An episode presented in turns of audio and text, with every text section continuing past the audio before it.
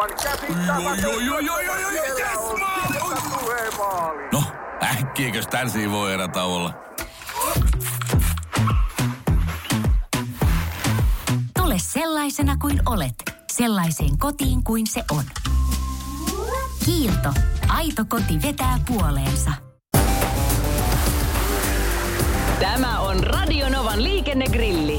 Sinä kysyt ja kysymys grillissä tirisee liikennegurumme Jussi Pohjonen.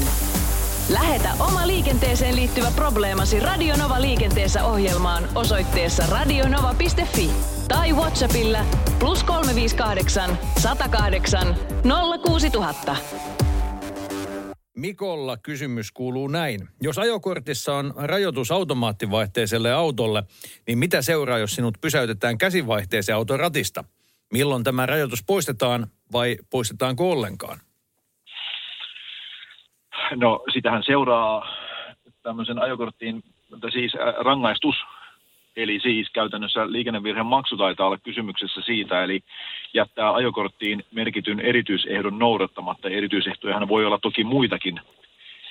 Esimerkkinä tulee mieleen vaikkapa silmälasien käyttäminen, tämmöisiä erityisehtoja, mitä ajokorttiin kirjataan, ja samasta asiasta on kysymys, eli ei ole tätä automaattiehtoa noudattanut. Eli siinä rangaistuslappu lyödään käteen, maksullinen sellainen. Ja automaattiehtohan poistuu sillä tavalla, että käy suorittamassa kuljettajatutkinnon sitten ihan tämmöisellä manuaalivaihteisella autolla, niin sitten saa tämmöisen niin kuin kaiken kattavan ajokortin, eli näillä eväillä. Joku voisi vielä miettiä, että mahtaako pärjätä rikesakolla vai tuleeko päiväsakkoja ja vaikuttaako se ajo-oikeuteen? Joo, kyllä mä olen nyt vahvasti sitä mieltä. Vahva mutu on siitä, että se on tämmöinen liikennevirhemaksu, eli entiseltä nimeltään rikesakko, eli ainakin tähän suurin piirtein verrattava juttu, eli ei mennä päiväsakkojen puoleen, vaan mennään tällä vähän kevyemmällä menettelyllä, mutta siitä huolimatta niin maksullinen seuraamus, ja ei tämä taida sentään olla ajokorttiin vaikuttavia juttuja, että siinä mielessä kortti ei katkolla ole. Turvallinen tila on ilmaisu, johon törmää erilaisissa yhteyksissä, ja safe space, se puhuttaa myös liikenteessä. Linja-auton kuljettaja Pohjois-Pohjanmaalta lähetti nimittäin kysymyksen. Hän on tavannut tarkasti tieliikennelakia, joka vuonna 2020 astui voimaan, ja sen mukaan maantiellä on annettava turvallinen tila jalankulkijalle, pyöräilijälle tai eläimellekin jopa.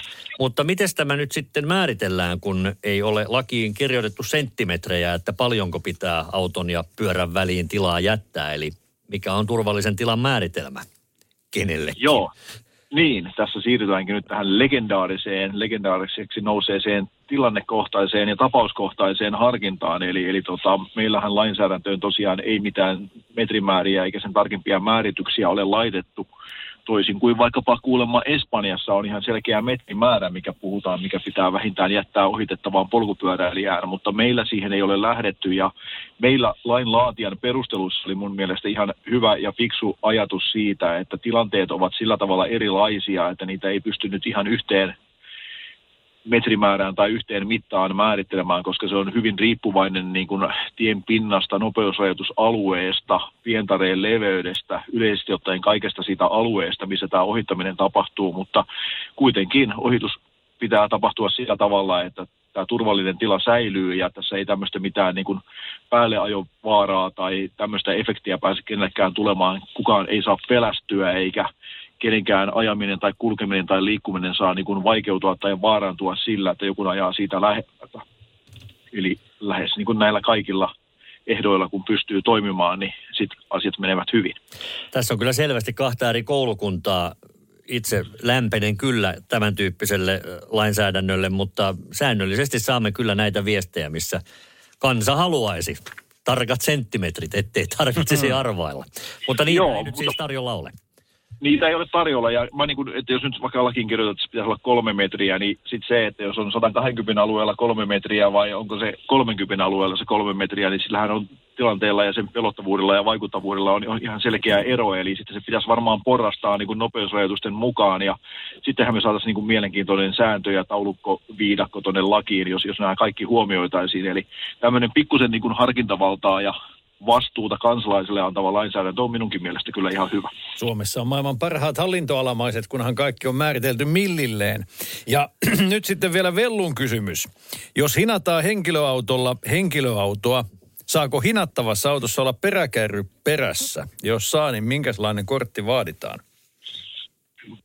Nyt legendaarisen Pahkasian juttuihin menee melkein tämän. Muistan siellä olleen joskus kuvan, missä henkilöautolla hinattiin venettä ja veneen perässä tuli vielä vesihiihtäjä, mutta sentään tämmöinen yhdistelmä nyt ei ole sallittua, eikä kyllä se peräkärrykään enää siellä. Eli lainsäädännössä puhutaan, että hinatessa saa olla siellä perässä vain yksi ajoneuvo kerrallaan, eli ei saa toista hinattavaa ajoneuvoa, eli sitä peräkärryä olla siellä joukossa, eli yksi kerrallaan, kun hinaillaan. Jos jää riittävän usein kiinni kännykän käytöstä ajaessa, niin voiko ajolupa mennä? Kyllähän se voi mennä. Eli kyllä kännykän käyttö on näitä rikkeitä, jotka johtavat siihen ajokieltoon. Ja se riittävän määrähän on vuoden sisällä 3 kappaletta tai 2 vuoden aikana 4 kappaletta. Ja nythän emme puhu mistään kalenterivuosista, vaan vuosi lähtee aina siitä ensimmäisestä tai vanhimmasta rikkomuksesta eteenpäin rullaamaan. Eli tarkkana saa olla. Ja oliko se kuitenkin niin, että viimeisimmän tieliikennelain mukaan pysähtyneenä valoissa saa kännykkää vilkuilla, mutta ajaessa? Joo, siellä puhutaan ajaessa, ja ajaessa-termi tarkoittaa sitä, kun ajoneuvo tosiasiallisesti liikkuu, eli on annettu tällä tavalla siimaa johtuen ehkä siitä, että aika paljon niin kun ajoneuvoissa nykyään tämmöistä hallintatekniikkalaitetta on, mitä pitää näppäillä ja käännellä ja säädellä, niin se, että sen tekee siinä, kun auto ei liiku, niin on totta kai paljon turvallisempaa kuin se, että liikkeessä yrittää siinä vaikkapa heittoistuinta saada pois päältä, eli tässä on ihan selkeät perusteet kyllä, miksi näin. Sitten Jussi kysyy, ja tässä on nyt tarina, jossa on syytä olla tarkkana, että pysyy kärryillä. Keskeistä on mielestäni se, että nyt liikutaan taajaman ulkopuolella, missä yleisrajoitus on 80. Eli ajetaan taajaman ulkopuolella tietä, johon on keltapohjaisella pyöreällä merkillä osoitettu 70 nopeusrajoitus. Tulee pieni pätkä, jossa rajoitus lasketaan 60. 60 loppuu valkopohjaiseen merkkiin. Palautuuko aikaisemmin osoitettu 70 vai nouseeko suurin sallittu 80?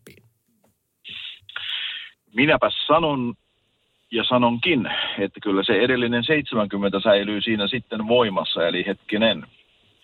Pohdin vielä uudelleen vastausta, nyt jäänkin miettimään juuri tätä yleisrajoitusta ja muuta, eli enpäs lukitsekaan edellistä vastausta, vaan palaan tähän näin, koska tiedän ja muistan, että tästä aikaisemmin käyntiin keskustelua, että jos tapahtuu taajaman sisäpuolella tämmöinen juttu, että mikä siellä sitten mahtaa olla voimassa, kun se semmoinen vaikkapa aluerajoitus päättyy tai joku muu. Ja jos silloin oltiin taajamassa, niin silloin tuli se taajaman yleinen 50, niin samalla logiikallahan sitten muuttuu tämä meidän yleisrajoitus, eli 80 siellä maantiellä, jos ei mitään muuta vaihtoehtoa ole. Varman päälle, jos haluaa pelata, niin ajaa vain 70, mutta voi olla, että saa ajaa 80. Palaamme tähän sunnuntaina, mutta mitäs me vielä kuulijoiden lähettämistä kysymyksistä poimitaan?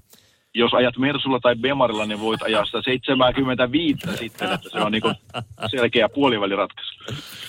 No niin, näin on saatu kansa jakautumaan. Vielä kysymys, joka kuuluu seuraavalla tavalla. Miksi etusumuvaloja ei saa käyttää pimeällä? No sumuvalojen se valokuviohan on semmoinen leveän mallinen, joka niin kuin sitten sumun ollessa kyseessä niin kuin nimittäin valaisee hyvin lähelle sitä ajoneuvon keulaa ja ajoneuvon niin kuin lähitienoita ja takaa siihen sen paremman näkyvyyden, kun sumu tai vaikkapa rankka lumisade, vesisade sitten heikentää tätä näkyvyyttä, niin sen takia taas pimeä sitten, jolloin pitäisi nähdä mahdollisimman paljon pitkälle ja kauas, niin tämä valokuvion muoto ei oikein taas osu siihen. Eli pimeällä käytetään kaukovaloja ja sumussa sumuvaloja. Sen takia nämä on niin kuin selkeästi eroteltu meillä. Radio Novan liikennegrilli. Lähetä kysymyksesi osoitteessa radionova.fi tai WhatsAppilla +358 108 06000. On yksi pieni juttu, joka keikkuu Ikean myyntitilastojen kärjessä vuodesta toiseen. Se on Ikeaa parhaimmillaan, sillä se antaa jokaiselle tilaisuuden nauttia hyvästä designista edullisesti. Pyörykkähän se! Tervetuloa viettämään pyörykkäperjantaita Ikeaan. Silloin saat kaikki pyörykkäannokset puoleen hintaan. Ikea, kotona käy kaikki. Pyörykkä! pelkkä perjantai.